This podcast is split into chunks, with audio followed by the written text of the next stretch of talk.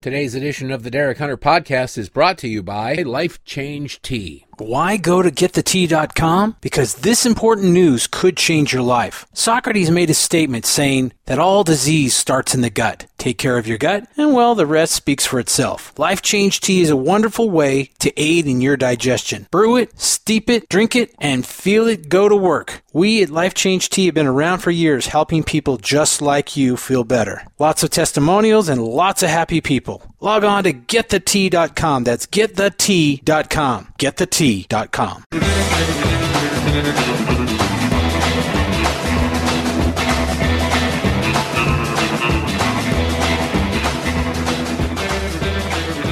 Alrighty, hello again, everyone, and welcome to it. It is the Derek Hunter podcast for the 12th day of April 2022. Yeah, 2022. Happy Tuesday to you. I'm Derek Hunter. This is the Derek Hunter Show, and I learned something new today.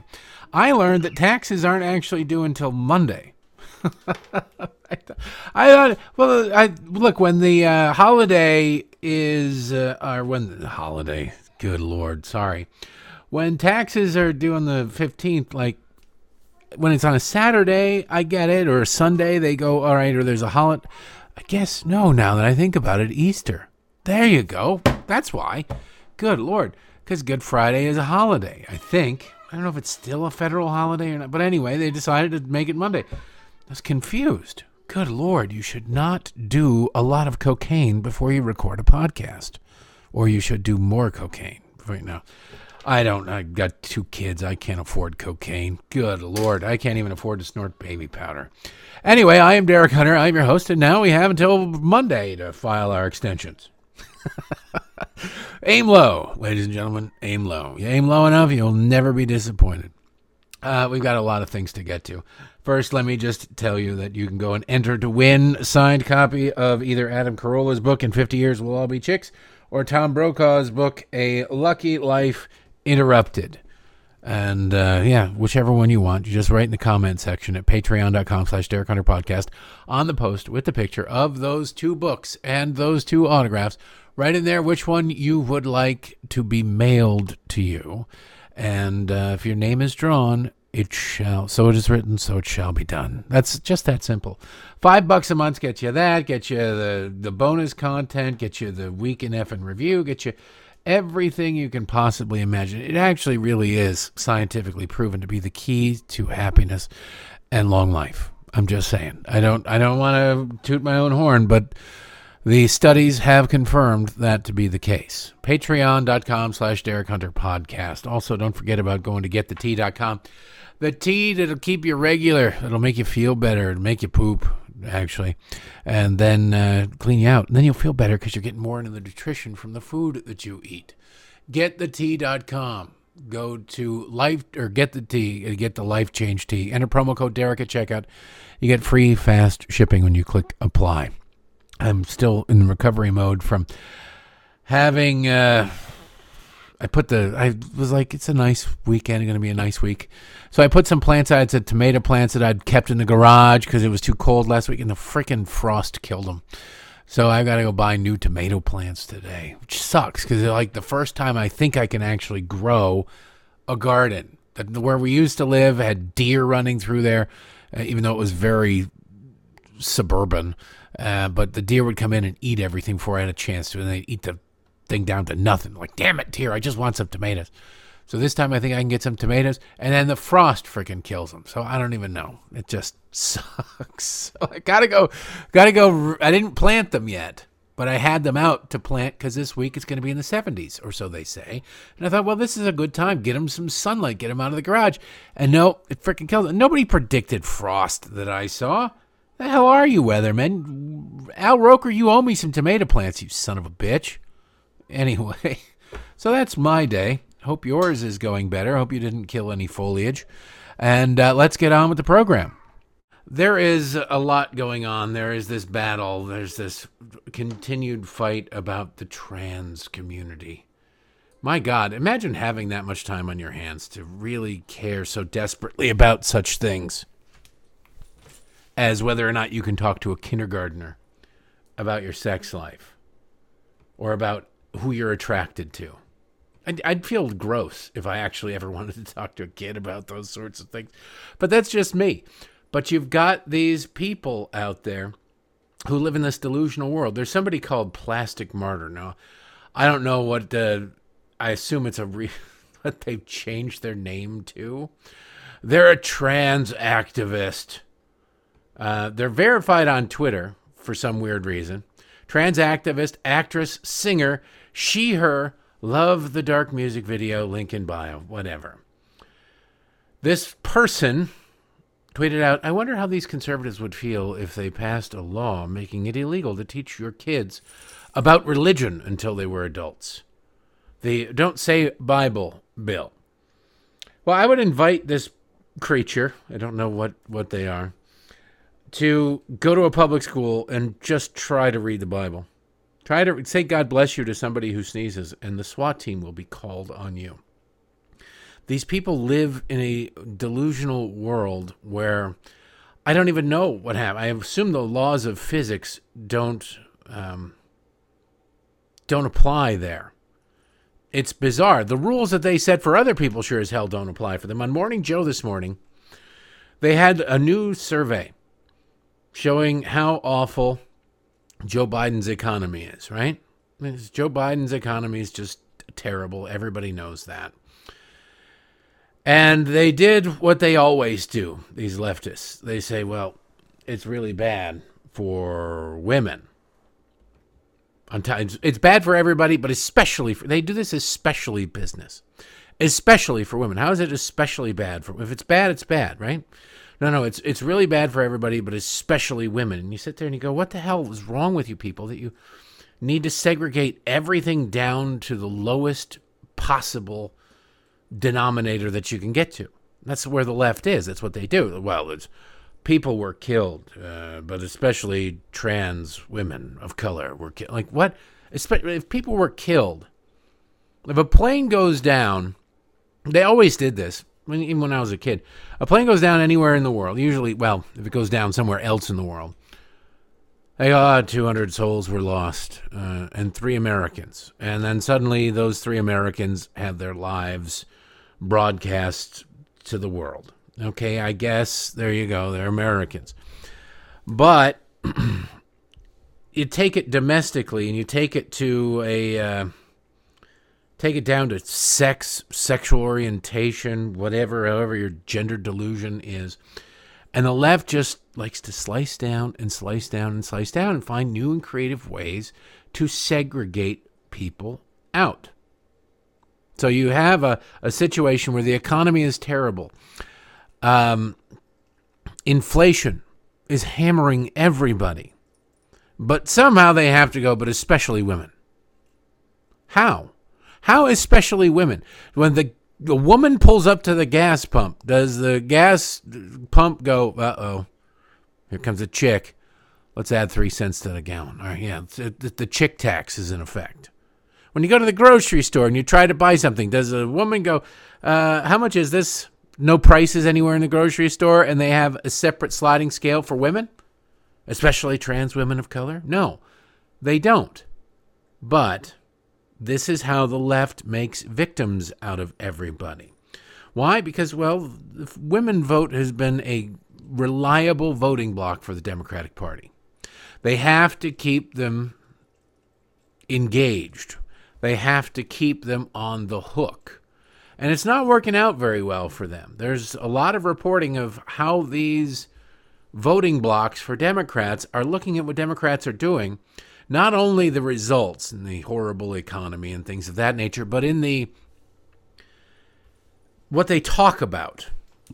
Democrats are spending an awful lot of time fighting for the rights of teachers, fighting for the requirement of teachers, really, to talk to kindergarteners about sex.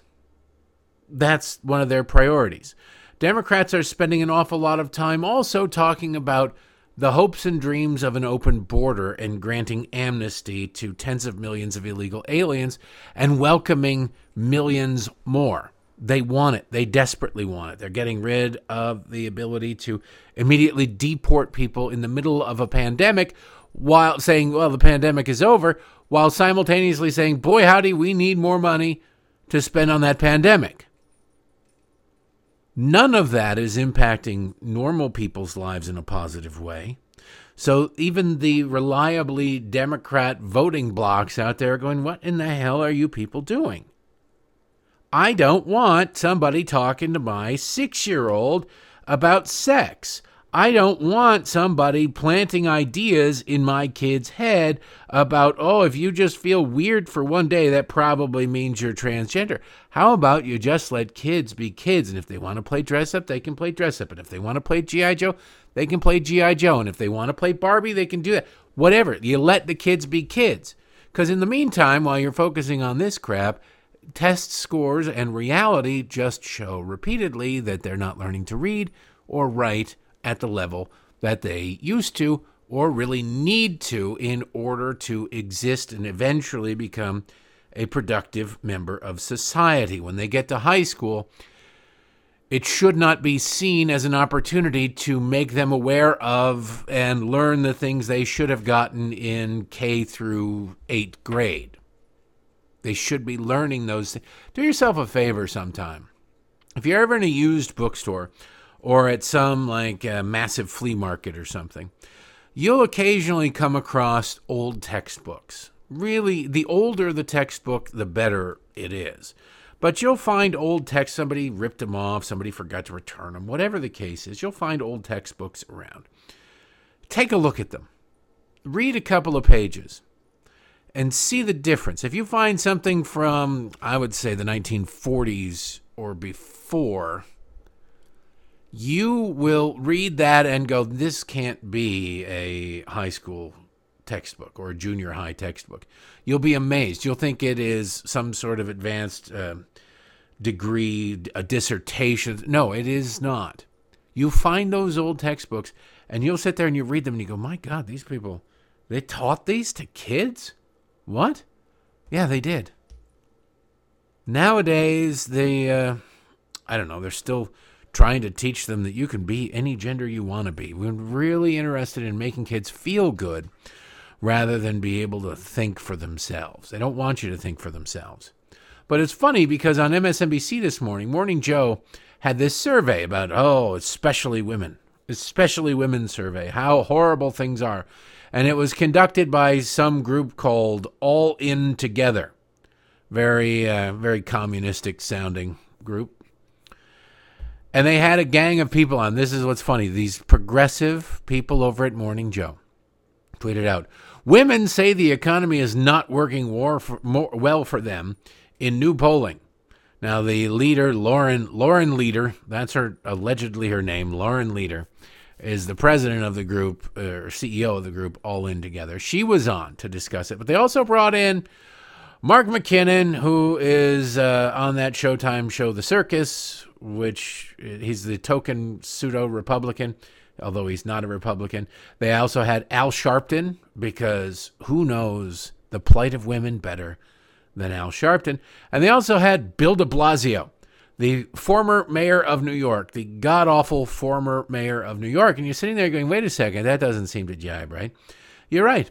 The progressive Morning Joe had a panel discussion with one woman and three men about the plight of women in Joe Biden's economy. Now, if Fox News did that, Morning Joe would do three hours on this. They would not be able to stop talking about why is it that they're having uh, so many men to talk. And of course, they had a group of men on to talk, but when they do it, they don't, it doesn't even occur to them. Now, there's no reason to have Al Sharpton on. What the hell does Al Sharpton bring to the table? Well, here's how I started riots and got people killed. Or Bill de Blasio, here's how I oversaw riots and didn't care that people were killed. Mark McKinnon just kind of sits there and goes, I wear a cowboy hat because I'm probably balding. This is the left. Rules for you, not for them. Now you look at the, the polling data, and all the polling data of late does not look well, does not look good for Democrats. If you look at the polling data from this left wing group, Women Leading Change, all in together, So, looking to the future, things may be bleak today, but what about the future? There's a double digit difference between women and men's perceptions that the economy will get better in six months. About half of women think it will be worse, and 18% say it will be better. A plurality of men say it will be worse. Over a quarter say it will be better. So the numbers are in the six months, do you think the economy will be better, worse, or stay the same? Better, women, 18%, men, 26%. Men have the belief that they're trying to beat out of us, that we can solve our own problems. They're trying to feminize men so that we get overly emotional. Oh, I know it's controversial to say. Not all women, doesn't apply to all women. Not all women are feminized to the point that the left, some women still think and vote for conservatives. But that's what the left would like to do. They want to beat into you. Don't worry. You can't you can't get ahead. Don't try. What are you trying for? What's all this trying? Stop trying. 49% of women say in 6 months the economy will be worse, which is just about the worst thing for Democrats because they're fully in charge of government right now. They are setting the course. They are sailing the ship directly towards that iceberg. And if half the women who vote 55, 60% for Democrats think that things are not only awful now, but going to get worse and continue to get worse, that takes a big bite out of their voting block. Will they turn and vote for Republicans? Doubtful.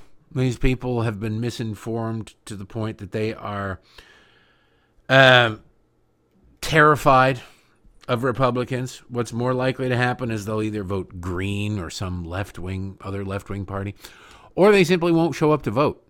There are a lot of people who go, if you couldn't physically bring yourself to vote for Donald Trump for president in 2016 because you didn't like him, and you also could not bring yourself to vote for Hillary Clinton the odds of you showing up to vote dropped significantly. And if you did, you just leave that one blank.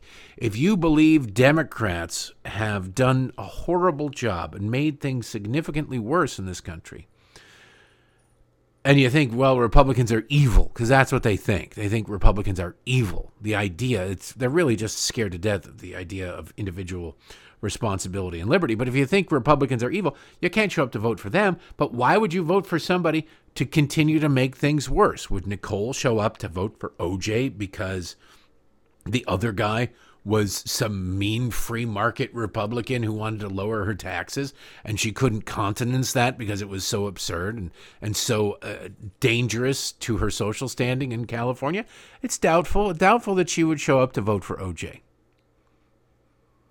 So that would be the worst case scenario for Democrats. It's kind of funny.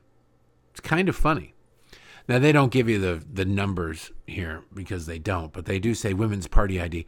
White women voters identify as Republicans by 16 points, while AAPI women voters, black women voters, Latina women voters identify as Democrats by a wide margin. If that's the case and that's still the case, and you look at, and these leftists love to separate women by race and uh, people by race, you look at these numbers again and you think, my God, Democrats are screwed. But you don't want to spike the football on the five yard line. You want to be ready for this. You have to keep reminding them of certain truths. There's a meme going around that's absolutely hilarious on, on Twitter right now there's a choice between there's this meme about uh, some cartoon character having to push one of two buttons you know and it's always a dilemma for the left. And it, it's a sweating cartoon character. What do i do? What do i do? It's two left wing uh, sacred cows that contradict each other because the left is nothing more than a complete cluster mess of people groups and things that contradict each other ideas that contradict one another and this one is great. It says uh, one button. You push this button, seven year olds can choose their gender. Seven year olds can choose their gender. You should push that button. And the other button is 18 year olds couldn't understand their student loans. it, it can't be both. It can't be both. But the left wants it to be both. The left is desperate to pretend to make it both. But it can't be both. It is impossible to be both. If a seven year old can figure out what gender is and that they're wrong, oh, God was wrong, I need to start taking hormones and have surgery, then every 18 year old who signed that piece of paper for their student loans, with loans right there in the, uh, the definition, in the explanation, is fully responsible for their actions. It can't be both. But the left wants it to be both. The left desperately needs it to be both. And they end up arguing both, and they end up looking like clowns. Uh, but mostly because they are clowns, being perfectly honest. Along those lines of the uh, the weirdos are in the classroom or the weirdos trying to push their agenda, Randi Weingarten, the president of the American Federation of Teachers, the second largest teachers union in the country. It's weird because the National Education Association, I don't think anybody knows who the hell the president of that is. She is the face. She's the she's the Democrat uh, activist. They're both Democrats, but she is out there. She is a uh, a non woman of color lesbian, so therefore she's checks enough boxes. She's out there to be the uh, the hero that the Democrats need. She's talking about their uh, leadership conference in Chicago, which, uh, yeah, I don't. I, I think that maybe the union should spend some time worrying about teaching kids in Chicago rather than holding conferences in Chicago. But she goes through Caring for democracy, freedom, and justice aren't just words, there are values. That's why we'll continue to fight to help all kids succeed, including teachers' honest history, supporting LGBTQ kids, helping students recover. At the same time, we will fight misinformation and hate. It's so great that our members were able to be back in person. Yeah, you guys kept people out of school. And then it says, Our members discuss how we must engage parents as partners. We can't let extremists divide us and try to pit parents against teachers. Well, what do you do, Randi, when the extremist is the teacher? The phone call is coming from inside the house, Randi. That's the problem in education. I do love how these leftists construct this world. It is a world full of strawmen. You can see why they are so opposed to the concept of smoking. They are nothing but surrounded by a whole bunch of straw men. You know what? Those evil right wingers are trying to indoctrinate your children into the idea that there are only two genders, huh? Yeah, this crazy science concept from 20 seconds ago, they're out there trying to do this. Oh, yeah. By the way, um, the uh, Elon Musk sitting on the board of Twitter thing is gone the way of the dodo, the, the uh, CEO of Twitter, Parag Agarwal, doing the job that Americans won't do, I guess. Uh, Parag Agarwal has announced that Elon Musk has decided not to join the board of Twitter. It says, T released a statement. Team, Elon Musk has decided not to join our board. Here's what I can share about what happened.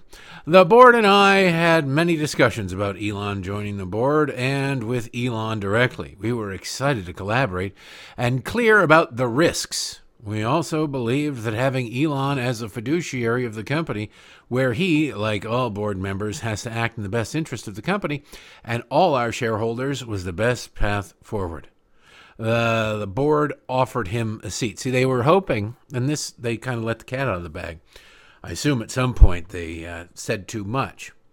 Is they are out there going, uh, well, we need to worry about Elon Musk taking over the company. A, if he's on the board, he is limited. He can't buy any more shares, so that's good. And he can he has to conform with what a majority of the board views as in the best interest of the company as a fiduciary. You see, fiduciary is the key word.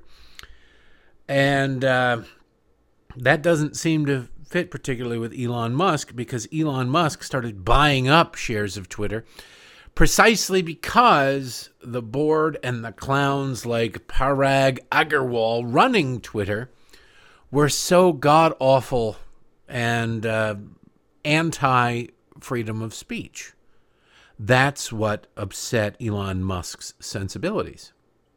So, yeah. Then it continue, the statement continues. We announced on Tuesday that Elon would be appointed to the board contingent on a background check and formal acceptance. Elon's appointment to the board was to become officially effective on uh, the 9th of April. But Elon shared that same morning that he, he will no longer be joining the board. I believe this is for the best. We have and will always value input from our shareholders, whether they are on our board or not. Yeah, you own less than a million shares of Twitter. Uh, they don't give a damn what you have to say. Actually, they don't even give a damn. They've got the majority shareholder on Twitter, uh, Elon Musk. He's got the not the majority, but he's got the most. And they're going, we don't know. We we want you on the board to shut you up. We don't want to take your advice. We're afraid of you. We're afraid you're going to ruin the culture that we're building. Well, what culture are you building? You know, Hitler was building a culture too, and yours seems pretty similar to his in the concept of free speech. But no, we haven't always uh, blah, blah, blah. Elon is our biggest shareholder, and we will remain open to his input. There will be no distractions ahead, but our goals and priorities remain unchanged. The decision we make, decisions we make now, and how we execute is in our hands, no one else's. Let's tune out the noise and stay focused on the work and what we're building. That was from Twitter's newly minted CEO, Parag Agarwal. What not joining the board does is it frees up Elon Musk to continue to be critical of Twitter's decision makers, like Parag Agarwal and all the other D bags who are in positions of authority on Twitter. There uh, is also the ability to continue to buy shares.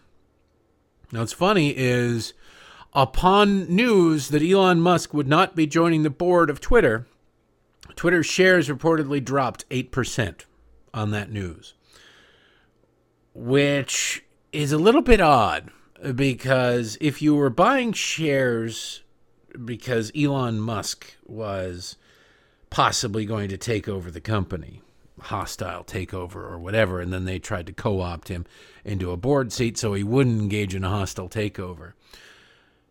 It still puts a hostile takeover, it actually puts a hostile takeover back on the table if you were buying because of a potential hostile takeover. So then the reason theoretically you bought remains in place.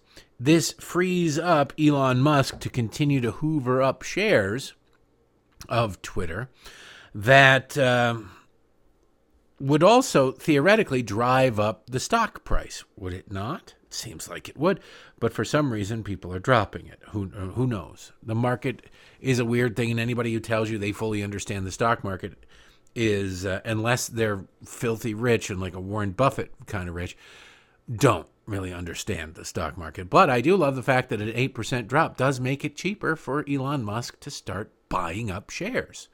Let's do this thing, Elon.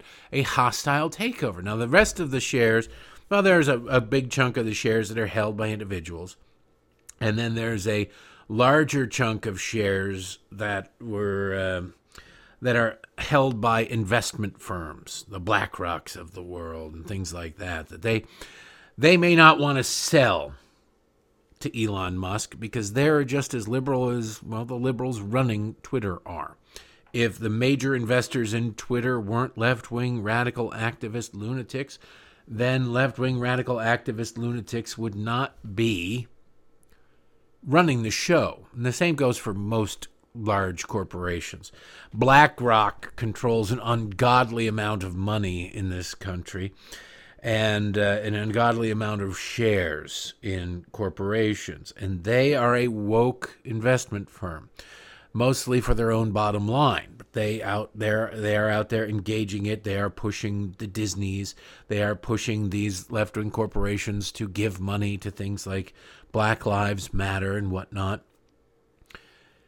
They also could face economic pressure if Elon Musk decides, as the market cap of Twitter is still, it's under probably $30 billion right now.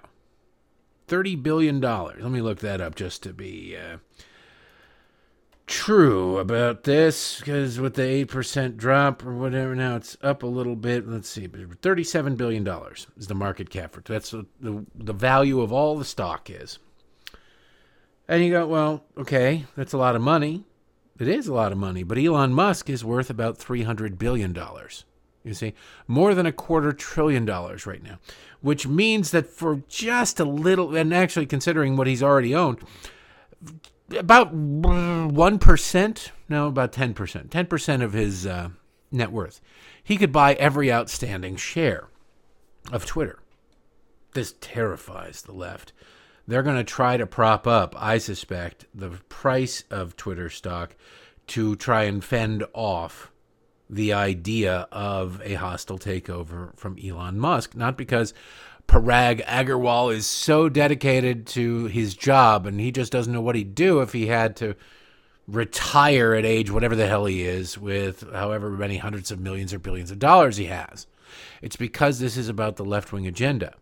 They will risk it all in order to maintain that power that they have, the control over the discussion in this country, the political discussion, the ability. It's not just to steer a discussion, it is to silence other people. That's what the left lives for. They can't do it through legislation, they can't shut people up at a federal level. But what they can do is take the largest town square and bar you from entering. They bar you from entering, and they've essentially silenced you. They've shut you up.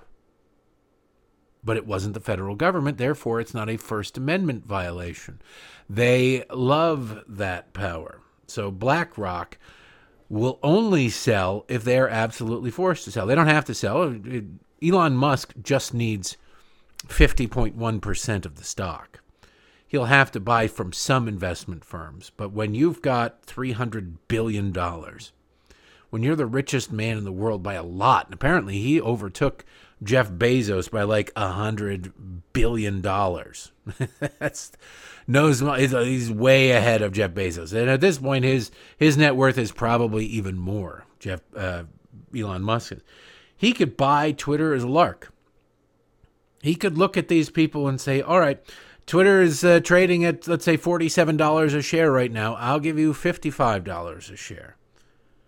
BlackRock. BlackRock would be hard pressed.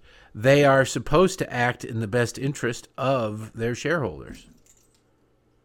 They'd have to sell almost, wouldn't they? Or else they'd open themselves up to lawsuits. If Elon Musk were able to do this and able to take over enough of Twitter and expose these left wing frauds wielding hundreds of billions, if not trillions of dollars in investment, and therefore behind the scenes, the hidden hand of corporate America and the corporate world, forcing them to go left if he could destroy those places, my God, you imagine? No other human being will. Maybe, maybe Eisenhower winning World War II, Reagan in winning the Cold War. Maybe those two men will have been on par with what the uh, what Elon Musk could possibly. Now it's a long shot. Let me just say it is a very, very, very long shot, but it's about the only shot we've got right now, to be perfectly honest with you, considering how Republicans talk a good game but cower when it comes time for action. Yes, reforming the laws that regulate these social media network, these platforms, that could change things significantly, but not as dramatically and certainly not as quickly as Elon Musk could. So I'm Team Elon. Although I've been critical of Elon Musk in the past because he built his businesses on government subsidies, but those businesses are built, those government subsidies are gone, and he's fighting for the uh, the good right now. And I am one of the believers in the enemy of my enemy is my friend. And right now, Elon Musk is the enemy of all of our enemies. He is the enemy he is the best shot that we have, considering that even if Republicans take over Congress in November and for next year, they're still going to have Joe Biden up there. He'll veto anything and everything.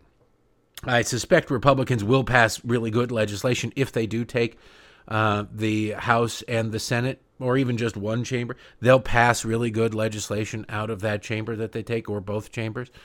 Uh, but it'll die because Joe Biden won't sign it. And then when it comes time, and if a Republican gets elected in 2024 and Republicans maintain everything and that same piece of legislation comes up, uh, they probably won't pass it again. Think Obamacare. How many times, oh, we're going to repeal Obamacare. I promise, I promise. And then they finally get into a position where they can do something about it, and they all suddenly go, well, all right, I guess we'll drag our feet and do it. And then John McCain comes along and puts his little thumb down, and uh, probably about a third of the Republican caucus goes, oh, thank God. Oh, thank God. I, I thought we were going to do this. This is horrible. Thank, thank you. Thank you. Let Democrats mess with health care. We just want to stay away. Yeah, you can't count on Republicans. Don't ever count on Republicans. Count on yourself.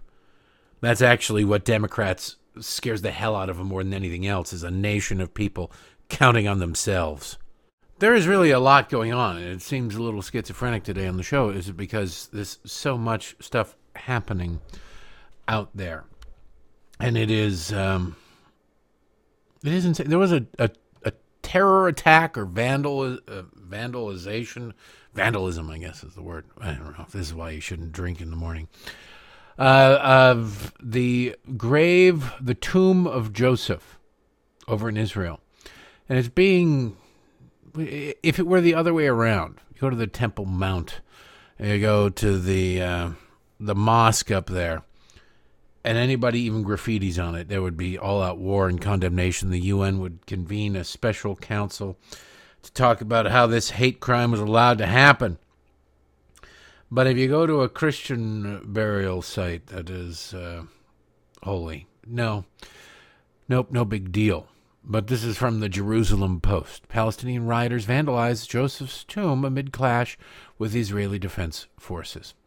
Palestinian rioters vandalized Joseph's tomb in the West Bank city of Nablus on Saturday night amid clashes with the IDF, setting fire to the site, damaging the gravestone, a chandelier hanging above it, a water tank, and an electricity closet. The vandalism came amid the second night of arrests, uh, raids made by Israeli security forces in the West Bank uh, following the deadly terror attack on Thursday night on Dizengoff Street the, in Tel Aviv that claimed three lives. Yes, terror attacks. You don't hear about these because uh, they're only killing Jews and the media doesn't give a damn if you kill Jews, especially in. I mean, they don't really care if you beat the hell out of them on the streets of New York, where they most of the media live, but they really don't care about it over in Israel. The terrorist Radam Hazim, 28, was from nearby Palestinian city of Jenin. Quote, We will not accept this kind of attack on a place that is holy to us, particularly on the eve of Passover. Prime Minister Naftali Bennett said, We will reach the rioters. Of course, we will make sure to rebuild what they destroyed as we always do. And there's pictures of the destruction. And I tell you, if, if, if any of the holy sites in Islam had been damaged even slightly, somebody breathed on them, somebody didn't cover their mouth when they sneezed, and they discolored a rock, even temporarily, as the saliva dried up, there would be international outrage and complete and total condemnation. And without irony, China and Russia would call for the condemnation of Israel in the United Nations Security Council. It's so damn pathetic. And it's so predictable. Every last bit of it is pathetic and predictable, but it is a sign of the double standards of the international left. And we are fighting the international left. Make no mistake about it. I have uh, some audio I'll play for you in a few minutes of the left internationally, over in the UK in this case. The same sort of indoctrination of children over there as here. The left is the left is the left. They are like the Borg. They have a hive mind, a collective consciousness. They are one unit acting in together, acting uniformly for the goal of obtaining power for themselves and subjugating you. There's a difference. They always say, oh, the right wing are fascist, the right wing Nazi. The right wants you to be left the hell alone, and they want you to leave their kids alone. It is the left who's saying, no, no, no, we must tell your kids certain things. How in the hell is that fascistic? that we want our kids to be left alone. It's not. It's just that the left accuses the right of doing what they're doing because that's who they really are. Yeah, just to illustrate the point of how the Democrats need to tell, uh, exist to tell you what to do. This is making the rounds on Twitter. It's going semi-viral. It's uh There's a gif out there. The Senate needs a soul. Vote Raphael Warnock. Why? Because Raphael Warnock is a black guy, and he's got soul because he's black, right? That's just Tim Scott, black guy, not no soul. He's a conservative. Doesn't see the sliding scale changes dramatically based on who's doing what. So yeah, uh, Tim Scott, sellout, Uncle Tom. You throw all the names that the left throws at him regularly uh, with no consequence whatsoever. No consequence whatsoever. And then they go to Raphael Warnock, who's got a, a scandal plagued past. He's got various so called charities that were involved in and accused of child abuse. Nobody's ever really investigated. That doesn't matter. But these leftists are circulating this because they want to hold on to that Senate seat in Georgia. And Herschel Walker is running for that Senate seat, and who knows?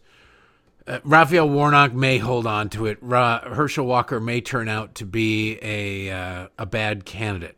We don't know. Apparently, there was a debate, and uh, he didn't show up, and he won't show up to any of the debates. And you're going, what the hell? What if you're running for office?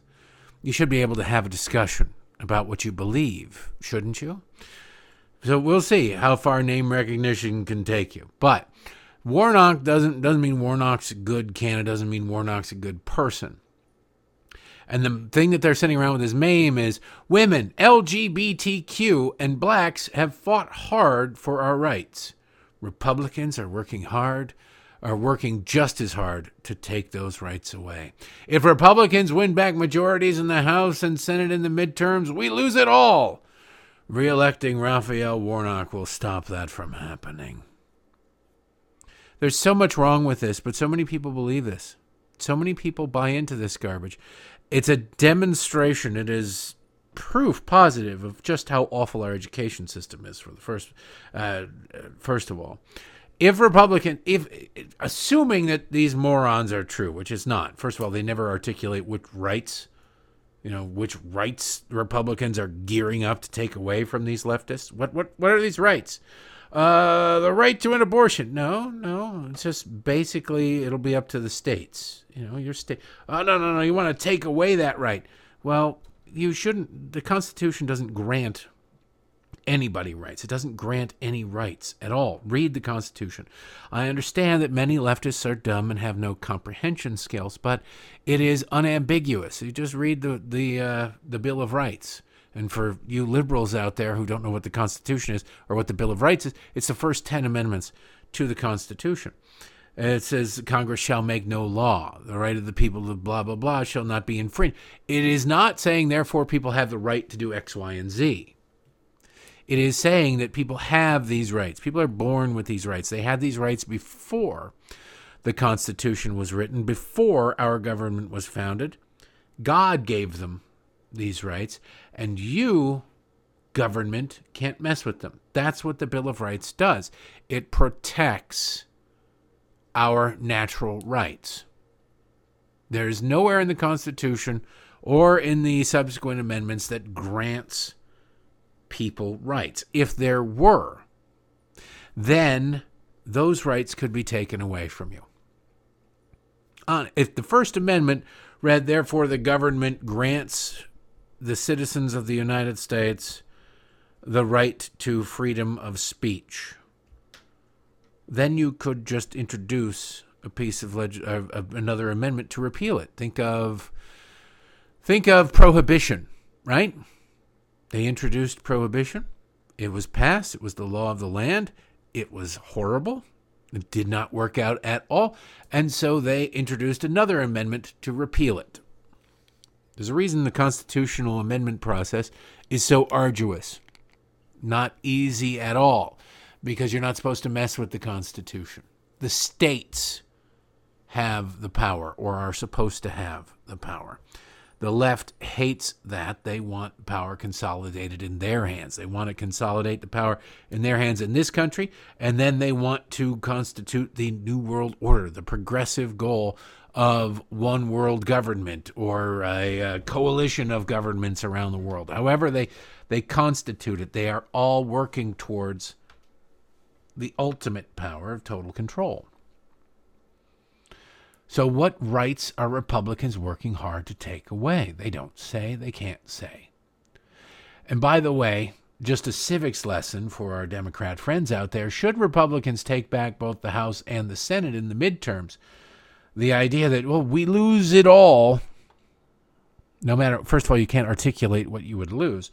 But secondly, the President of the United States would be free to veto any and all pieces of legislation passed by Congress.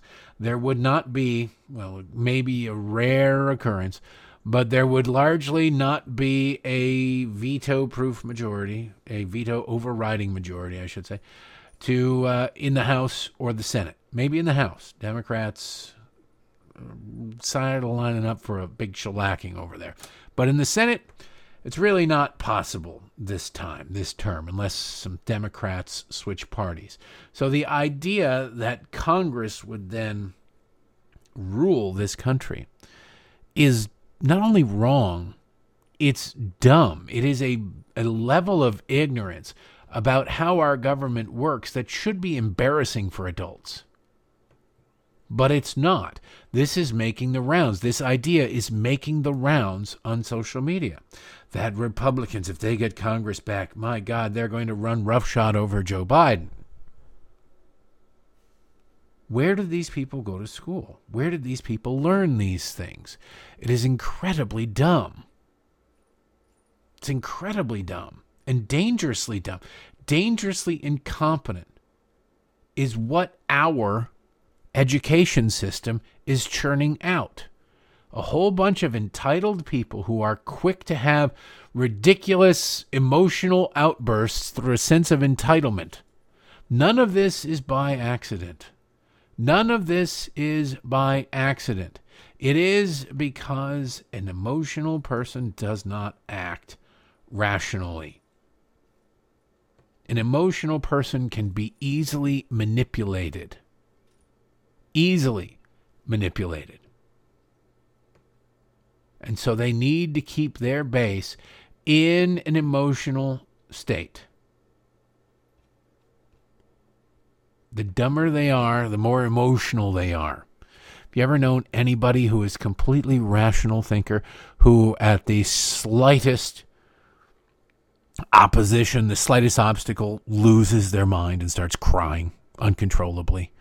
Can't possibly proceed. You haven't. You haven't. You know feckless people who make it to middle management. Nothing wrong with middle management. Somebody's got to do it. You got people who spend their times justifying their jobs who act that way. The difference between Florida, where things get done, and California, where things get destroyed. New York, where things get destroyed. If it feels good, do it. Agenda uber alles. When it comes to COVID, this is on display. This is kind of interesting. New York Post today. Today? Yeah, today. New York, New Jersey, and California failed in their handling of the COVID 19 pandemic because of stringent lockdowns and policies, while Florida was among the best performing states in the country, a new study found. One group of those states was working on and based largely their actions on emotion, scaring the hell out of you. And it was a scary time at the beginning. The other states, the states that did well, did not lose their heads. They looked at it rationally and said, We are just going to have to get through this. The study, published by the Committee to Unleash Prosperity, grades states by comparing COVID 19 outcomes based on the number of deaths, the economy, and impact on education. Overall, the bottom 10 in the study's report card was dominated by states that had the most severe pandemic lockdowns and were among the least to fin- or the last to finally reopen schools. Quote, shutting down their economies and schools was far worse. Uh, was by far the biggest mistake governors and state officials made during COVID, particularly in blue states. Stephen Moore, one of the study's authors and co founder of the committee, said on Monday. Despite now disgraced former Governor Andrew Cuomo initially being hailed for his strict response to the pandemic, the Empire State performed poorly on every measure, ranking 49th overall, according to the study. New Jersey was the worst performing state, uh, the study found. Other states that uh, received an F grade were California, Illinois, and Washington, D.C. Now, Washington, D.C. will bounce back because Washington, D.C. has what? Washington, D.C. has the government. They print money. They will keep paying their hundreds of thousands of employees no matter what. They will keep the lobbyists, the corporations will keep shoveling money into the lobbyists. The economy of Washington, D.C. is almost idiot proof. Almost. They'll find a way to screw it up, but they haven't yet. Everywhere else, think about this. There's never been a worse time to own commercial real estate in New York City actually probably anywhere. It is one of those times where you're sitting there and you go, "This is going to be."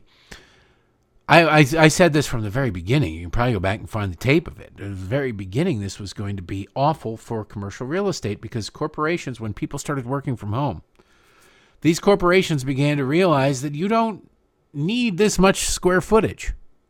You don't need anywhere near this much square footage. You television, television. I don't know if you've ever been inside a a television station or a radio station. But there's a lot of space in a lot of them. Television in particular, everybody has their own little office, their own little cube. The newsroom is buzzing. All they're all doing all this important work. And then for a year, nobody was there. Nobody was there. And the work still got done because people have computers at home. People had home studios set up. Now, like on uh, cable news, by and large, they're back home or they're back in the studios. But for a long time, they were in their home studios. You didn't notice it because why would you notice it? You only see what the camera shows you. But if you just saw somebody interviewing somebody else and they were in two separate boxes, now granted, you see that sometimes because somebody's in a different state or different city or doing something else. Like this one, and we're talking from Washington, D.C. to somebody in Poughkeepsie. Okay, fine. But every single guest, no. They prefer to have people, or they preferred to have people in studio. And that went the way of the dodo. That meant that all that square footage that they were renting was a waste. It was unnecessary. And corporations that are smart look at that and go, we can get rid of this stuff. We can cut this in half. We can cut down. We can have a third of what we use, whatever it is. You can make all sorts of changes. New York was decimated. New York City was decimated. It was already had way more commercial real estate than it ever really needed, to be perfectly honest with you. Like the Empire State Building. I don't think the Empire State Building has ever been completely rented out. I think it, like a high watermark is around 60% of the space available in the Empire State Building from its opening. It's just a prestige address. And through tax abatement and everything, you can find a way to make it profitable. But it simply wasn't. Now, if you're looking at New York real estate and you go, well, why do we need an office? We don't need 10,000 square feet. We can get by with 3,000 square feet. Well, that's great for your business. Not so great for the landlord who owns the building and goes, Well, what the hell am I supposed to do with it? Now I got to find somebody to get this other 7,000 feet. And by the way, we've got uh, 20 floors. So I've got to find somebody to get 280,000 square feet because everybody's come to that realization that what you need is a conference room, you need a couple of offices, you need a reception area, you need some bathrooms, and maybe maybe some a kitchen. Probably required to have a kitchen, and that's it. New York screwed over their commercial real estate by shutting down. Florida, I don't think you're going to have that problem because Florida didn't shut down anything. businesses will still come to that realization. It will have some impact, but there's a difference between knowing a concept exists and having seen that concept in practice and noting your bottom line going, I can get rid of this. If you had 10,000 square feet of office space in Florida and you never once had to send everybody home and work from home and not every and it just didn't happen for months and months and months on end you didn't notice there wasn't a drop in productivity then the idea of getting rid of 7,000 square feet probably doesn't occur to you. These people ruled by emotion. They ruled by emotion. The Cuomos, the Murphys in New Jersey, the Whitmers in Michigan, the Newsoms out in California, and what happened in the southern states, in the Georgias, in the Alabamas, in the in Florida, in South Dakota, in Texas. What happened? They said, well, be careful. Here's the best way we know how to avoid this. If your company wants to close down or work, that's up to you. We're not going to mandate it. We're not going to shut down schools. The schools, the kids got absolutely screwed. The teachers' unions got, boy, howdy, they got a, a year and a half vacation, and they're hoping to extend it even longer. I got a story I'll tell you in a second about the uh, the big pot of money in one state in particular, and it's every state, but this one state is reporting on it, that they're just looking to find a way to spend it. They don't know how to spend it. So they're getting creative, including smoothie machines for the kids. You go, what the hell? Well, you scare the hell out of people. You can do all sorts of stupid and horrible things. You can. You can elect Democrats if you scare the hell out of people enough. And that's why the Democrats' plan for the fall is to try to scare the hell out of everybody. That's all they've got. They can't say, look at what we've done. They want to say, don't look at what we've done. Look at what they'll do. It's horrible. They're monsters. That's going to be their strategy. Will it work? I don't know. I don't know. I hope not. Now, I want to talk about education a little bit. I alluded to it a few minutes ago. This is one story out of Michigan, but it's a story that could be out of everywhere because this is how government works, particularly left wing government. The uh, it's the Detroit Free Press. Michigan schools get creative in spending federal COVID nineteen relief funds. They get creative. Oh, it's creative. How about here's a real creative way to do it. If you don't have a use for it that's COVID related, uh, give it back to the federal government because we're going broke. But no, that's not the way liberals' minds work. District and charter schools across Michigan have $6 billion in federal pandemic relief funds to spend, but some of the planned uses are not explicitly pandemic related, according to spending proposals submitted to the state. Now, remember, this was the money that we have been told is wildly important and we need to spend more, and we need to spend more. And pretty much every piece of legislation that comes out of Democrats right now is more. This was supposed to be new ventilation systems. This was supposed to be all those things to keep our teachers safe. Oh, our teachers and our children. Well, they've spent it. They've updated their uh, ventilation systems or whatever, or they just said to hell with it. We don't need that. What we need is a new gym. What we want is a swing set or whatever. And, and it's amazing what they're going for. Now, the federal government, the Biden administration, should read this story and be pissed off beyond belief because it's making everything look bad. And it's certainly at a time when the polling data shows that Joe Biden is wildly unpopular and massively disliked. That maybe, just maybe, he could, I don't know, change just a little bit of that trajectory to uh, in the positive direction for himself if he stood up and said, "This is an outrage. We're going to reclaim this money," but he ain't going to do that. Now, here are some of the uh, ways that the money is being spent: six six billion dollars. Among them, among the ideas are the ways the proposals that are being spent: a playground ball pit, because that's wildly important and COVID related. Metal detectors, okay, and a nutrition room with a smoothie service. There you go. There's your tax dollars at work. There's your great grandchildren's tax dollars at work. Your tax dollars have been set on fire a long time ago. Schools have a lot of flexibility in using the influx of federal money and just a few years to spend it. This is how government works. We have a problem. Here's a bunch of money. Oh, how do we do it? I don't care. Just figure, just spend it. Spend it somewhere, spend it somehow. Or you have to, the horror of horror, you only have five years to spend this, or we have to take it back. Okay, I know, a smoothie machine. The federal government should be going, no, all right, that's it.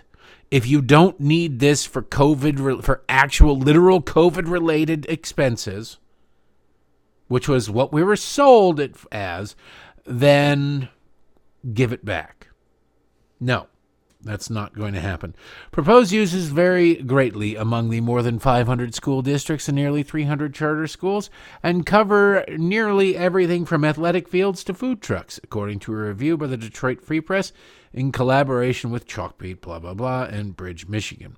When asked about non COVID related spending, school district leaders said they believed spending on athletics and other similar categories fit under the broad umbrella of student well being.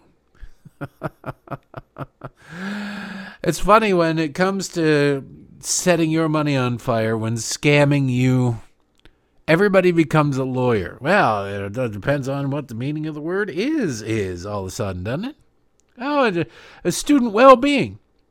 Others said they were making infrastructural and building improvements they've already waited too long to make, thanks to years of inadequate state funding. There is no school system that's inadequately funded. Everything is done under the guise of we have to do it for the children.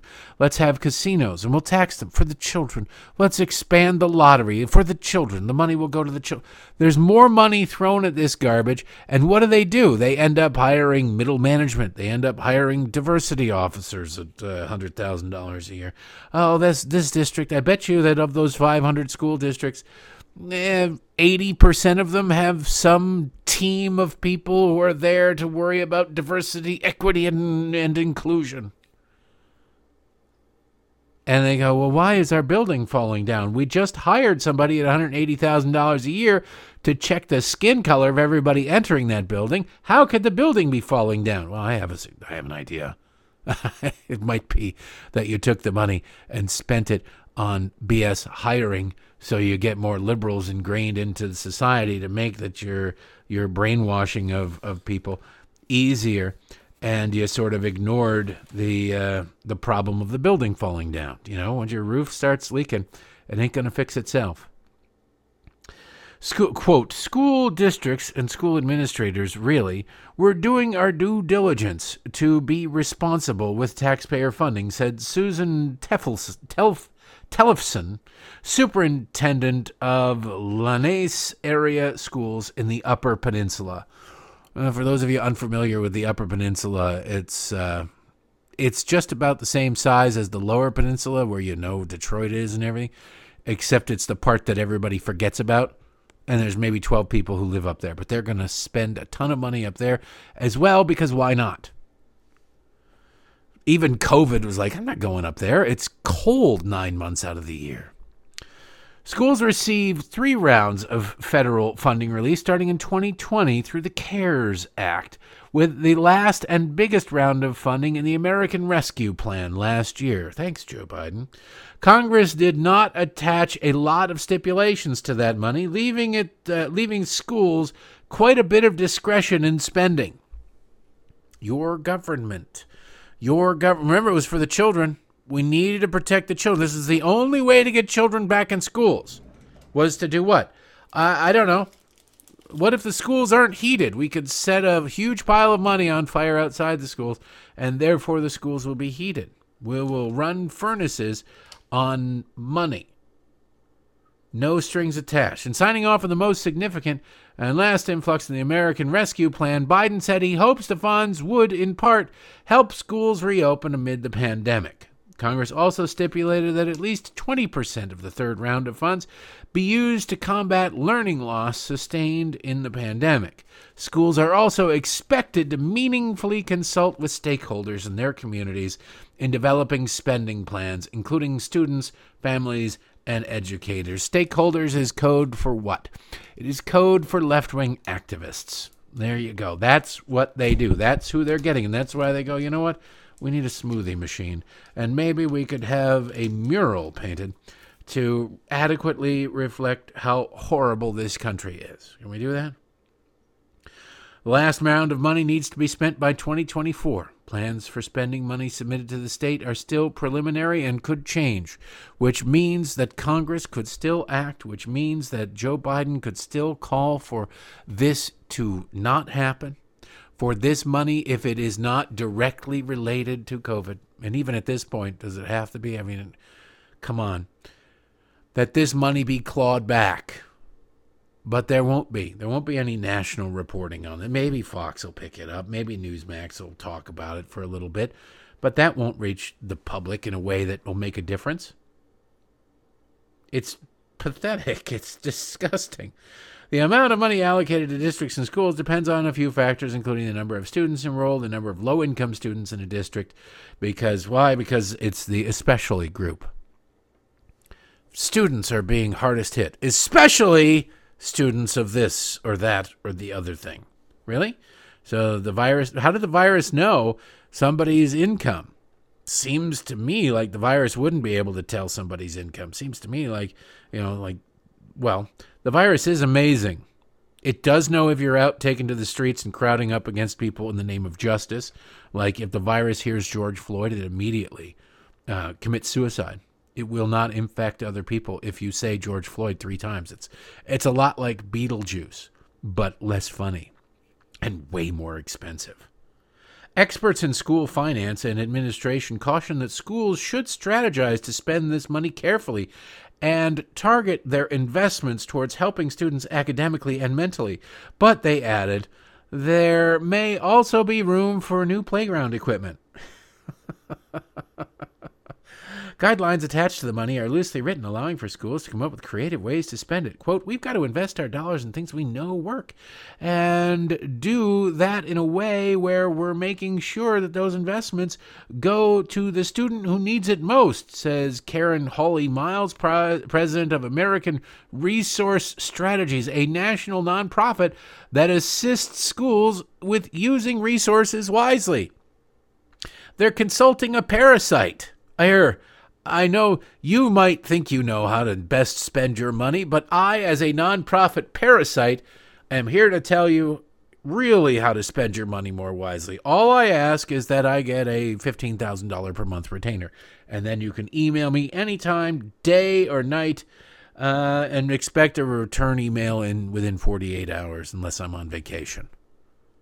You ever get the feeling you're being ripped off? Because you are.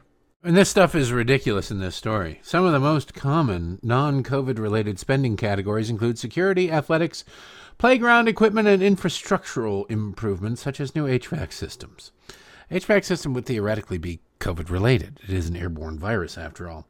Said, but what exactly is considered pandemic related is up for debate among the schools. And there's talking about uh, the Hope Academy in Detroit, which is a K through 8 charter school. They want security cameras, interior and exterior security cameras. Now, how the hell is that COVID related? They said, well, it will help us with uh, contact tracing and to make sure that COVID protocols are being followed, like if they impose impose social distancing or what have you. So yeah, you're going to get millions of dollars to uh, put security cameras around so you can see if Billy tests positive. You'll be. You really think you're going to go through and check out everybody Billy was within six feet of? I don't think so. Kalamazoo Public Schools is using some of its 60 million in federal funds for pricey security equipment, three metal detectors at $8,000 each and five x-ray machines at $22,000 each according to state data. God, it's good to be a left-wing government, isn't it? Isn't it? Superintendent Rita, unpronounceable last name there, wrote in an emailed statement that the equipment is used for special events. Eh, existing equipment is older and in need of replacement, she wrote. She did not say how the devices were related to the pandemic because you don't have to. You don't have to. River Rouge School District proposed at least $340,000 in athletic playground and wellness spending out of its roughly 16 million the district received. About 10,000 would go to a nutrition room to make smoothies, according to River Rouge's plan. God, it's good to be a Democrat, isn't it? The room would, quote, provide smoothies and other essential drinks to support the additional calories, carbohydrates, proteins, and a host of other essential nutrients for student athletes participating in rigorous after school athletic conditioning and programming. Uh, what does that have to do with COVID? Huh? They also proposed $120,000 to buy a food truck for a mobile culinary arts program. and more than $200,000 in playground equipment. Hey, Democrats, are you listening to this? You want to spend more money on anything? Go to hell. You guys did this. You did this. Because the more you look at this thing, it, you just go, God, what is wrong with these people? How do they do? Where's the governor? Where's the pre? I get the president doesn't care. The president probably doesn't even. He's not even aware that Michigan is a state. But this is just Michigan. Do you think Michigan is unique? Because I can promise you that Michigan is not unique. Michigan is not unique. These ripoffs, these scams are happening everywhere in every state across the country. And what's funny is this is what they don't realize. These leftists never seem to make these connections. You see it all the time when, when oh, it's an economic boom in a state. Oh, they've got a surplus, and what do they do? They don't they don't say, well, we need to give this back. We've taken too much money from our citizens. No, that's never really an option. Sometimes they go, we need a rainy day fund, and they'll put some of it away. But mostly, what they do is they go, well, we can go hog wild now. Things are good. Well, you got to make hay while the sun is shining. Let's let's uh, expand Medicaid, for example. And the state lawmakers love expanding Medicaid because they can give a dollar's worth of benefits to people for 50 cents. See, the, the federal government picks up half of that. They go, oh, well, we'll spend, uh, for every dollar, we, we really only have to spend 50 cents. This is great. And so they expand Medicaid. Because why? Because the money's rolling into the state because times are good. Well, even economically illiterate leftists acknowledge that economics are cyclical. Times are good, times are not so good. It's a tale of two cities in just one city. It was the best of times, and then it was the worst of times, and then it was the best of times again. Well, see, they expand Medicaid during the best of times, and then the worst of times come in because that's what happens in an economy. And then they're screwed because they don't have that money that they were counting on. They've spent it all. They've actually promised and overpromised. They will take care of your your Medicare family of four making $80,000 a year. And now you can't afford the family of four making $80,000 a year on Medicaid. So even at 50 cents on the dollar. So what do they do? They don't go, sorry, we shouldn't have given this to you. We're going to have to you know, we'll give you a three month runway to figure it out, but you, you know, in three months it's going. No, they don't do that.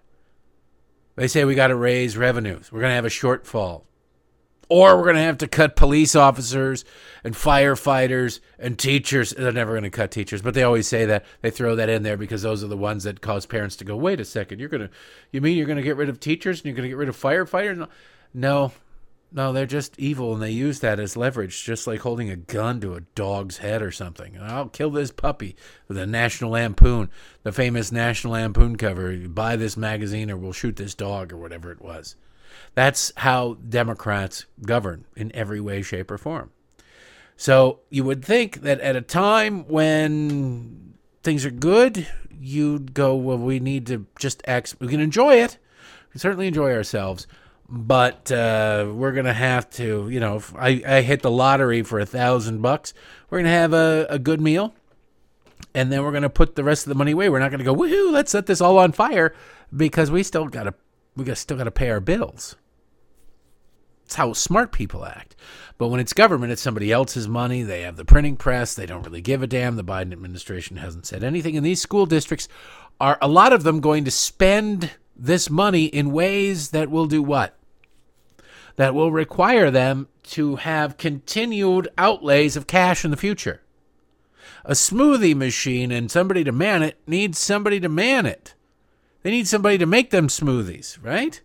You're going to trust a bunch of high school kids coming in and fresh fruit delivery has to come in. You're then obligating yourself to long term expenditures, not just in one school, but in every one of these schools. A food truck. Okay, great. Now you need an adult to run that thing, to keep that going, to make sure that it works. All these sorts of things that they're uh, instituting are for long term expenses. You can buy a twenty-two thousand. You can buy three twenty-two thousand dollar X-ray machines. That's great. Who's going to maintain them? Who's going to operate them? Who's going to? Are you going to have another high school student sitting there staring at the screen, going, "I don't know what that is." Go ahead. Or are you going to have to hire professionals, train them to man those things? Each one of these individual things may not break the bank, but these school districts are doing all of them simultaneously. This money will allegedly end in 2024. Now, what happens at that point? These school districts go, oh my goodness, all this money we hired so many we're going to have to lay off staff we're going to have to cut our budget we're going to have to cut out it'll never be that we have to lay off staff it'll be we have to cut programs. We'll have to cut the arts we'll have to cut english we'll have to cut whatever uh, we need more money. And they'll start whining. And nobody's going to go well you probably shouldn't have spent all that money on the ridiculous smoothie machine or you know, the $220,000 on the new monkey bars out in the playground. That you could probably use that money right now, couldn't you? Nobody's going to say that. No politician who wants to get reelected as a Democrat will say that. Republicans don't control these areas by and large where they're doing these stupid things. At least by the ones I've seen thus far, they're in the Republican in Wayne County, let alone Detroit. So you're sitting there and you're going, "Oh, there, that's going to be great." When when the feces hits the fan later and you come scrambling back to the state or the federal government for more money, will anybody go, "Hey, you should have probably thought of that when you were setting that money on fire"? No, they won't. Where is the Biden administration now saying you can't have a smoothie machine as part of this? That is not right. Free Press reports schools are spending hundreds of millions of dollars on building expenses that aren't entirely pandemic related, entirely, or at all. Detroit Public Schools Community District's $700 million spending plan is one of the most stark examples. The district received $1.2 billion in federal funds and is relying on the majority, nearly 700 million, for its building projects. Yeah, Detroit's school building problems are well documented and persistent, including mold and asbestos issues. okay, great. You're going to take care of that. What are you going to do then? Why didn't you take care of that before? It's like Baltimore. Every year they go, we can't air condition these schools. We can't air condition these. We need to upgrade the air conditioning. Okay. Oh no, we need to upgrade the air conditioning. It's horrible, even in the county. We need to upgrade the air conditioning. Well, how about you do it? Well, no. Solving a, there's no benefit to solving. There's no benefit to any politician actually solving a problem, finally solving a problem. It is you get benefits from working towards the solving of a problem. That's how it works. Uh, Detroit's public schools, mold school leaders across the state say Michigan hasn't adequately funded building needs, leading to broken HVAC units, roofing issues, and more failed leadership in the state and we get to subsidize it. Is that what we were sold? Is that what we were told? Hey, we need to step in because the states are failing, or was it we need to do this for COVID relief? I don't care that the states are failing, to be honest with you. The federal government is broke. We have inflation because of this spending. Just north of Detroit, Eastpointe Community School. Eastpointe used to be East Detroit but they changed their name to Eastpointe because they they're situated between Grosse Pointe and uh, and Detroit, or in a weird way where they're lining up against both.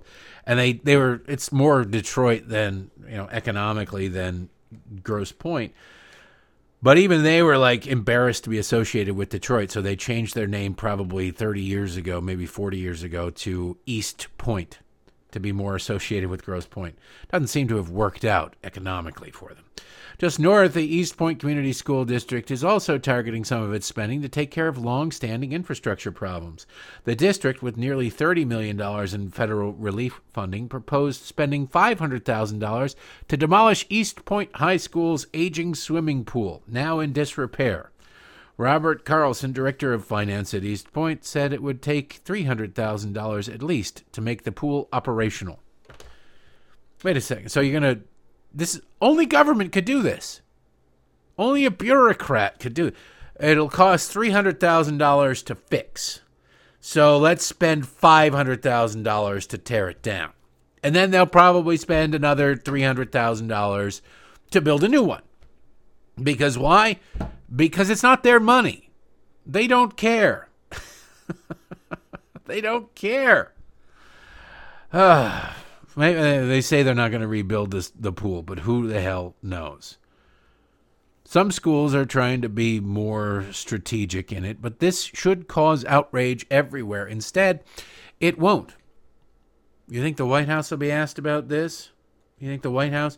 You think Ginger Goebbels will be asked to comment on uh, this story? It just broke today about hey, this state is going to spend a lot of money on things that aren't COVID related, a lot of COVID relief money. How about maybe you're criticized? You have any criticism of that? Do you have anything to say about that? No, they don't.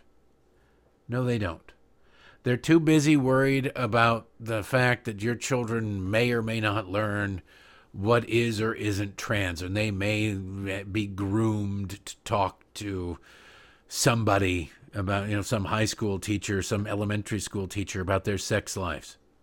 Because that's that's where they are. That's where their priorities are. you have to laugh because otherwise it's ridiculous. Maybe Morning Joe will convene a panel of people to uh, discuss this, a panel of, of men to discuss the problem with women. Unbelievable. Uh, I'm going to play you this uh, audio out of New Jersey because news broke last week out of New Jersey. That New Jersey, because why? Because why not? And Florida, there's, you know, they call it the Don't Say Gay bill. But in New Jersey, they might as well call it the You Must Say Gay bill. If one is wrong to the left, then why isn't the other wrong? Well, one is being done in tolerance. The left is all in favor of forcing you to do things you don't want to do in the name of tolerance. New Jersey is requiring the teaching of gender identity to children all the way down to first grade next year, starting in the fall. That's part of the plan. That's part of their master plan. You can't read or write if you graduate from public schools in New Jersey, but boy, howdy, you're absolutely going to know how to fill out your Facebook profile's gender section without any question or problem whatsoever. Amongst the things that are going to be shown to children. There's a company called Amaze, M A Z E. They produce videos for children. If you have children and they play with an iPad, they have undoubtedly seen these Amaze videos. They're now starting to produce, and you got to be careful what your kids stumble onto. Videos about transitioning, videos about uh, how there are just endless number of genders, and no, it's just a spectrum, and everything you knew up until about 20 minutes ago now is being undercut. I want to play you this Amaze video that is for New Jersey elementary school children. This is one of the ones that is being recommended for this new sex ed curriculum in New Jersey, where the people were not consulted. The left never really gave a damn what you thought. They pretend only when you are already on their side do they say, "Well, we must listen to the will of the people." When you are not, they call you a fascist and a terrorist and sick the FBI on you. This is a video from Amaze about porn. Designed, re- recorded, made it's animated for showing to children about pornography. Is it normal to watch porn? Hashtag Ask Amaze! Yes! It's normal. Lots of people watch porn. After all, it's right there and it's free. And anyway, many people are curious about this sex stuff. But, and it's a big but, remember, porn is not real. It's just a fantasy, like, uh, like superheroes movies. Bodies don't look like those in porn movies. In general, everything is exaggerated. And sex? It often looks very different in real life. So don't expect your own body or sex life once you have one to look anything like what you see in porn. Or to sound like it either.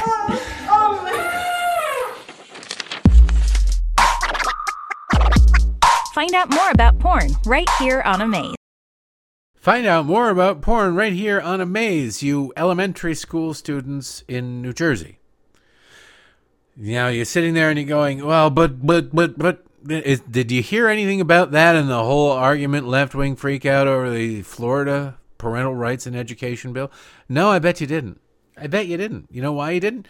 Because that doesn't fit the left wing narrative. That's what they don't want you to know. That's the stuff they don't want you to be privy to.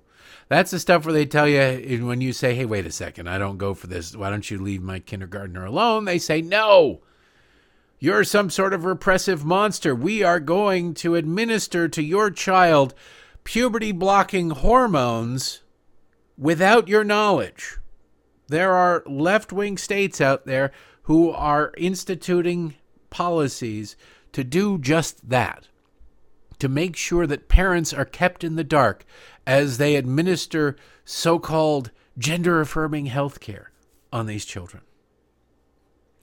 The Democrats were always the evil party, but now they're a special kind of evil, and there's a special place in hell for them. This is just the tip of the iceberg. It's happening all over the world. Over in the UK, the uh, this group called the Family Sex Show they put together plays. They um, it is really amazing that because this is all subsidized, by the way, by taxpayers over there. It's a little bit funny because we do the same thing here. We're funding our own destruction. We're funding our own destruction, and we shouldn't be. We should not be. We should be stopping this. We shouldn't be funding any of this garbage, but we're funding our own destruction through the National Endowment for the Arts, the National Endowment for the Humanities, blah, blah, blah. NPR, PBS, all of that garbage. We're funding our own destruction. They're doing the same thing over in the UK. You kind of can expect that from an open group of uh, socialists, but uh, it's a disturbing look into the future. UK Daily Mailer Theatre Company has sparked a fury by staging a show featuring naked bodies that explores love, sexuality, and sexual pleasure aimed at children as young as five. Yeah, that last part, aimed at children as young as five. The Family Sex Show's producers boast it's a performance for families about sex and relationship with parents encouraged to bring their children along. The website describes it as, quote, fun and silly performance about the painfully awkward subject of sex, exploring names and functions, boundaries, consent, pleasure, queerness, sex, gender, and relationships. Who wouldn't want to, you know, set up a government agent, right? Anybody who brings their kid to the play gets their kid taken away. That would be the way I would do it. I want to play you some audio. They have three. I have three clips here of people who are associated with the Family Sex Show, aimed at five-year-olds. They're very proud of it. They're think, oh, they're just changing the world. You've got now. Are they all child molesters? No, but do they? Are they decent human beings? No. A decent human being would go, you know what? This is a little bit creepy. You know what? This ain't right. Um, this we shouldn't be target adults can handle this children shouldn't be handling this let's let's maybe pump the brakes on that stuff instead having known far too many theater people these theater people know exactly what they're doing and they're enjoying it this is their kink they're really enjoying this Listen to this for yourself. My name's Mike. I'm artistic director at Tobacco Factory Theatres. Uh, I use he and him pronouns. Um, I'm a white man with brown hair with grey bits in, um, and I'm very excited that the Family Sex Show is is coming to Bristol. Uh, we have presented two productions by the wonderful This Egg in the past. Uh, they brought Me and My Bee and Dressed, and both pieces were completely original um, very moving in, in different ways. They make such powerful work that really connects and inspires audiences. Um, and we're delighted that the Family Sex Show will be on in May. I'm going to hand over to Josie, the artistic director of this egg, to say a little more. Oh yeah, we're very excited to have a whole bunch of naked adults standing in front of five-year-olds. Where else is this acceptable except under the guise of art? Oh, it's art. No, it's not. It's not perversion. It's art. Well, if if it's art, it's not art. All right. If you are willing to and giddy about, no matter how desperately you want to work, if you're going, you know what, I I, I want to take my kids' uh, clothes off and stand in front of kids, you are um, you've got mental problems at least, and you are adjacent to some really horrible things. It really, if you do it in the street, you'd be arrested and probably beaten to death by the parents. So why should it be any different on the stage? Well, because it's done in the name of art. Don't you understand? And now we come to the artistic director of the group, who's putting together the the production of the family sex show. You see. Hello, my name's Josie. I use she, her pronouns.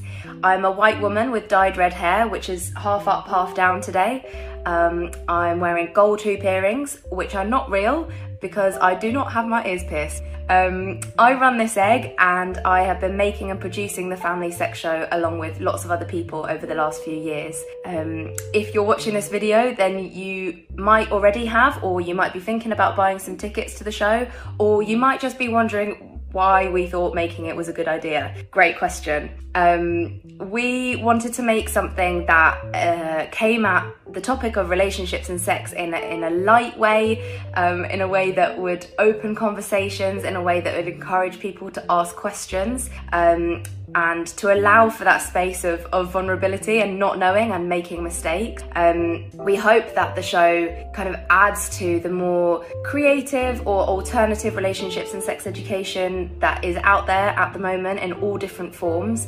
And I guess we really wanted to make the show that we wish that we'd had when we were younger and also part of our adult selves felt like or feels like they need now as well. Um, and mostly, if we know our bodies, then we know our rights.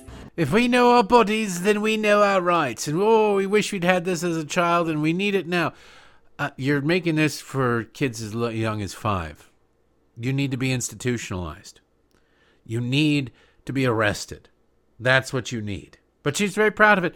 And it's all, again, all subsidized over there by the UK government. Because why? Because this wouldn't exist in the private sector. This couldn't exist. Who's going to hear the pitch and go, yeah, and then everybody gets naked and talks about their junk in front of a bunch of kids and go, you know what? Grab my checkbook. I've got to see this. The world needs to see this. Maybe George Soros would write that check, but not too many other people. One last one where they really just, uh, it's a new person really just exposing who these leftists are. Hello, my name is Ailey. I'm programming and engagement manager at Tobacco Factory Theatres. I am a white female with brown blonde hair, and my pronouns are she, her. Family Sex Show is a fun and playful show for adults and children aged five and up. It offers an honest human sex education that is feminist, queer, non binary, inclusive and sex positive. This show can allow audiences of all ages to feel confident about their bodies, their boundaries, and their sexual health, and we really hope to see you here. Yeah, you can make a five year old feel sex positive. Who wouldn't want to make a five year old sex positive? Said uh, John Wayne Gacy. Who wouldn't want a five year a five year old to be sex positive? And you sit there and you say, well, that's the UK, Derek. I guarantee you this will cause enough controversy that somebody in New York, some left winger, some some gay rights group probably, who is going, oh, we need to produce this in Florida. And they will try to produce it in Florida. They'll also bring it off Broadway in New York, provided it's not a steaming pile of garbage, which it probably is. So that would be the only it's it's being it's one of those things that will produce it because of the shock value, not because of anything else related to it. But I suspect that it will be coming to the United States in short order, if only to stick a thumb in the eye of people who don't want their children to be sex positive at age five. Disgusting people. All right, enough of that kind of talk. By the way, there's uh